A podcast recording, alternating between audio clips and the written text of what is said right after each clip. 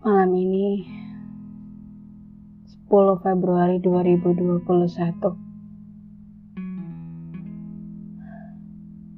Ketika orang pertama yang mampu membuatku bertahan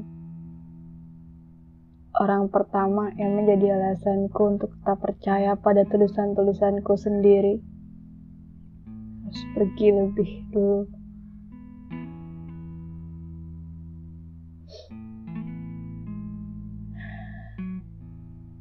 sebentar. Rasanya masih sangat sesak. Entah aku pun bingung harus jelasinnya gimana. Cuma yang jelas rasanya kayak kayak kehilangan sebagian semangat dari hidupku. Karena beliau seperti ibu seperti orang tua keduaku, seperti diriku versi tua, orang yang gak pernah menghakimi tulisanku di saat yang lain justru memaki. Bu, terakhir kali kita ketemu 8 tahun lalu, masih teringat dengan jelas di dalam ingatanku. Itu ibu mengusap kepalaku dengan lembut seraya berkata,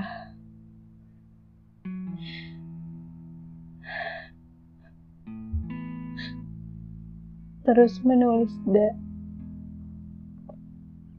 Sampai kamu sadar bahwa tulisanmu jadi satu-satunya alasan kamu bisa tetap hidup.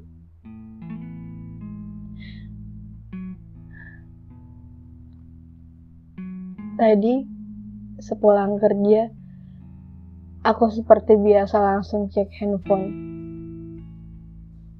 Ada beberapa notif dari WhatsApp yang awalnya nggak aku gubris. Ketika aku baru saja ingin memulai kegiatan makanku, dan begitu aku buka pesan WhatsApp pertama dari seorang teman, rasanya rasanya sesak. Aku berharap bahwa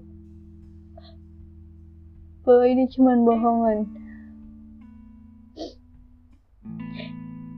Aku berharap ini mimpi.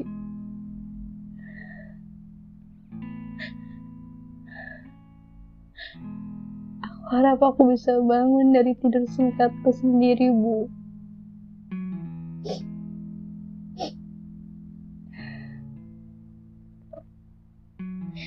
Dulu aku pernah janji sama ibu kalau suatu saat nanti aku akan berhasil menerbitkan novel pertamaku,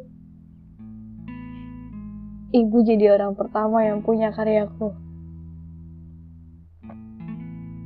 Tapi belum sempat kewujudkan mimpiku, ibu yang harus bermimpi panjang lebih dulu.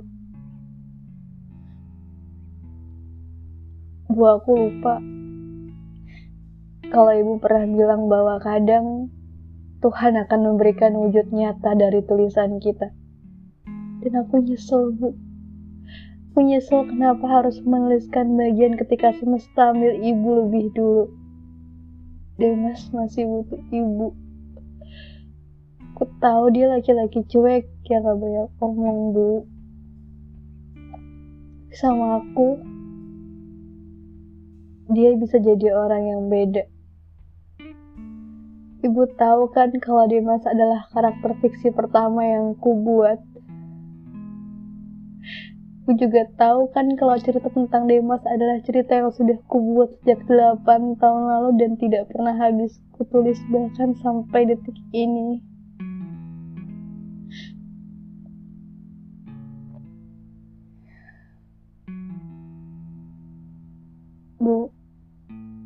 Tadi untuk pertama kalinya aku ketemu lagi sama Demas. Anak laki-laki ibu sekarang udah dewasa. Laki-laki pertama yang berhasil mencuri hatiku tanpa aba-aba. Bu dosa gak ya? Kalau aku merasa sedih tapi juga senang di waktu yang bersamaan. waktu lihat ekspresi Demas tadi aku tahu dia sedih bu. Aku tahu dia nggak baik-baik aja. Dan ibu juga tahu itu kan? Ibu tahu Demas nggak seperti apa yang orang lain kira. Aku pengen banget bilang ke dia kalau kalau dia nggak sendirian. Aku pengen bilang ke dia mas untuk untuk nggak apa-apa ngerasain sedih untuk nggak apa-apa merasa kehilangan untuk pengen nangis sekalipun karena aku tahu nggak mudah untuk bisa nerimanya semua dengan cepat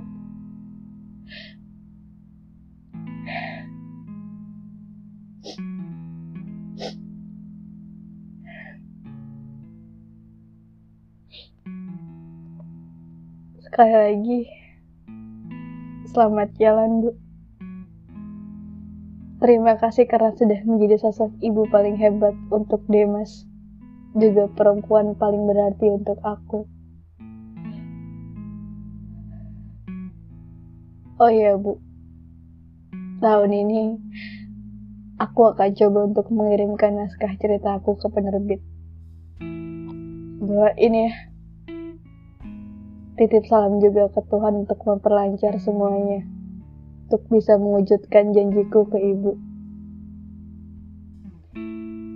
Bu, aku percaya setelah ini ibu akan selalu baik. Dan aku juga percaya bahwa Demas juga akan selalu menjaga dirinya dengan baik. Dem, kalau kamu dengar ini, Mungkin kamu juga udah baca isi pesanku di line. Semua yang ingin kau sampaikan sudah kutuliskan di sana. Satu hal yang harus kamu tahu, Dem.